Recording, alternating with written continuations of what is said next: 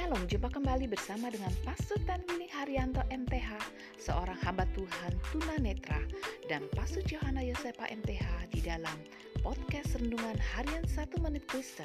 Selamat menikmati.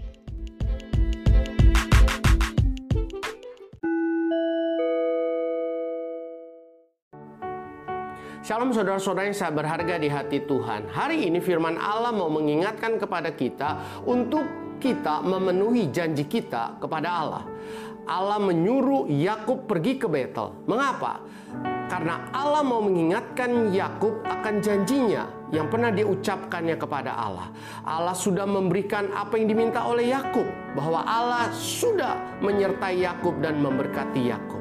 Hari ini kalau saudara pernah berjanji sesuatu kepada Allah, mungkin saja janji itu mengatakan bahwa saudara mau setia berdoa, saudara mau setia melayani, saudara mau setia membaca Alkitab setiap hari, saudara mau setia beribadah, saudara mau memiliki pikiran yang positif, atau saudara mau berkata, "Aku tidak mau menyerah dalam perjalanan hidup ini." Hari ini Tuhan mau ingatkan kembali janji saudara kepada Allah itu.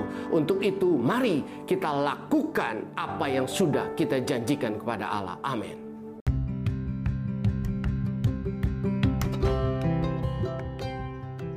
Terima kasih saudara telah mengikuti podcast Renungan Harian 1 Menit Kristen.